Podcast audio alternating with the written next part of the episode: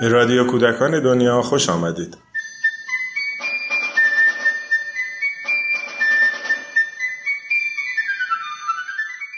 سلام. در بهار 95 مؤسسه کودکان دنیا جزوه ای رو منتشر کرد تحت عنوان آینده پژوهی برای وضعیت خانواده در ایران.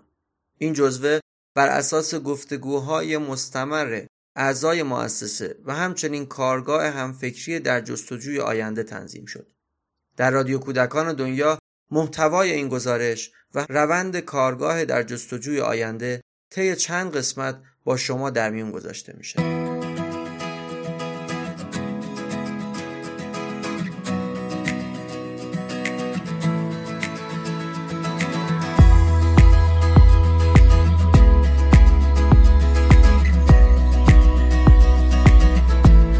سلام خانواده اولین مسئول برای رشد و تکامل کودکان به حساب میاد.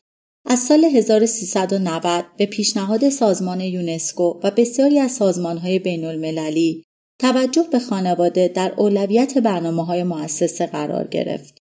تجربه های جهانی نشون داده که آموزش مربیان و معلمان به نسبت میزان سرمایه، وقت و برنامه هایی که صرف اونها شده بهرهوری چندانی نداشته.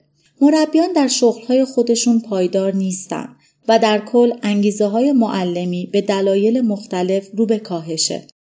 به همین دلیل سرمایه گذاری بر خانواده ها و توانمندسازی اونها یکی از استراتژی های مهم جریان های آموزشی محسوب میشه.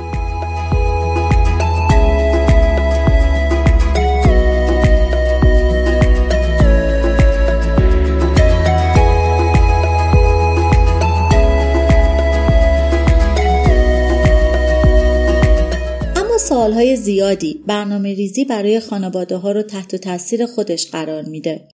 اینکه ما از چه خانواده برای آموزش و توانمندسازی صحبت می‌کنیم؟ آیا واقعا خانواده های ما این پتانسیل رو دارن که بتونن در مسیر آموزش و کار با فرزندان خودشون قرار بگیرن؟ کی باید این آموزش ها رو شروع کرد؟ بررسی ها نشون میده که اصلا خیلی از مشکلات و مسائل حاد کودکان در دل خانواده شکل گرفته. حتی خانواده هایی که به ظاهر از امکاناتی برخوردارن به شیوه های مختلف ناآگاهانه و ناخواسته برای بچه هاشون محدودیت و مصائب زیادی خلق می‌کنن. گروه های مختلفی از جوانان احساس خوبی به خانواده ندارن و معتقدن بخش بزرگی از مشکلات فعلی اونها از خانواده های بسته، دیکتاتور معاب، نابسامان و حتی بیمار نشأت می‌گیره. خیلی از روانشناسان هم این موضوع رو تایید می‌کنن.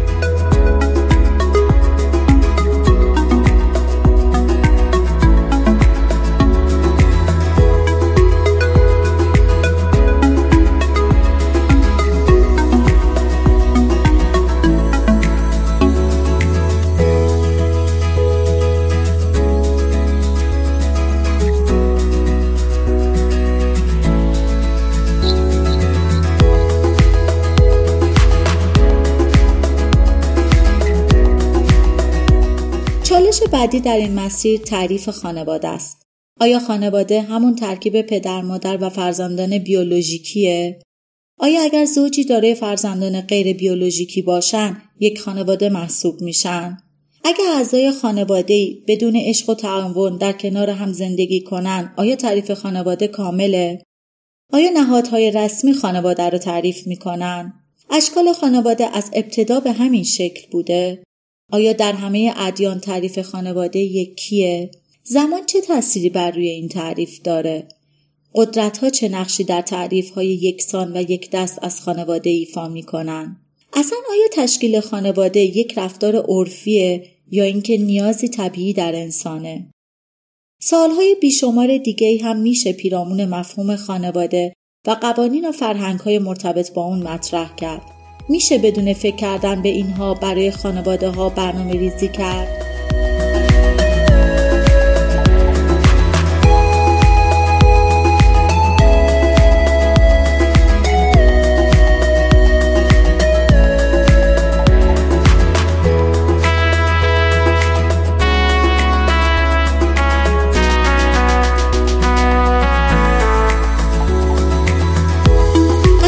کنار قلب دیگر که در زیر یک سقف تعاون، عشق، همکاری و مشارکت را تجربه و زندگی می کنند.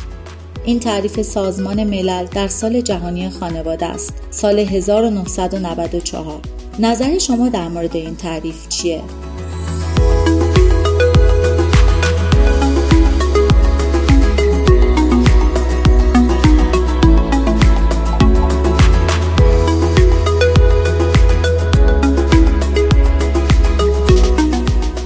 نمیشه برای خانواده برنامه ریزی کرد و در عین حال این پرسش ها و چالش ها رو نادیده گرفت. مؤسسه کودکان دنیا با چنین مسائلی روبرو شد که تصمیم گرفت موضوع را با جمع بزرگتری از همکاران، گروه ها و سازمان هایی که به شیبه های مختلف با خانواده کار می‌کنن در میون بذاره. در کارگاه نه ساعته در جستجوی آینده که در سال 93 و با حضور 200 نفر برگزار شد، وضعیت فعلی خانواده در ایران بررسی و آینده احتمالی اون پیش بینی شد تا برنامه ریزی های بعدی بر اساس تحلیل های جامعتر، تخصصی تر و نزدیکتر به واقعیت شکل بگیره. من آزاد پازوکی هستم و در قسمت های آینده این کارگاه و نتایج اون رو با شما در میون می‌ذارم.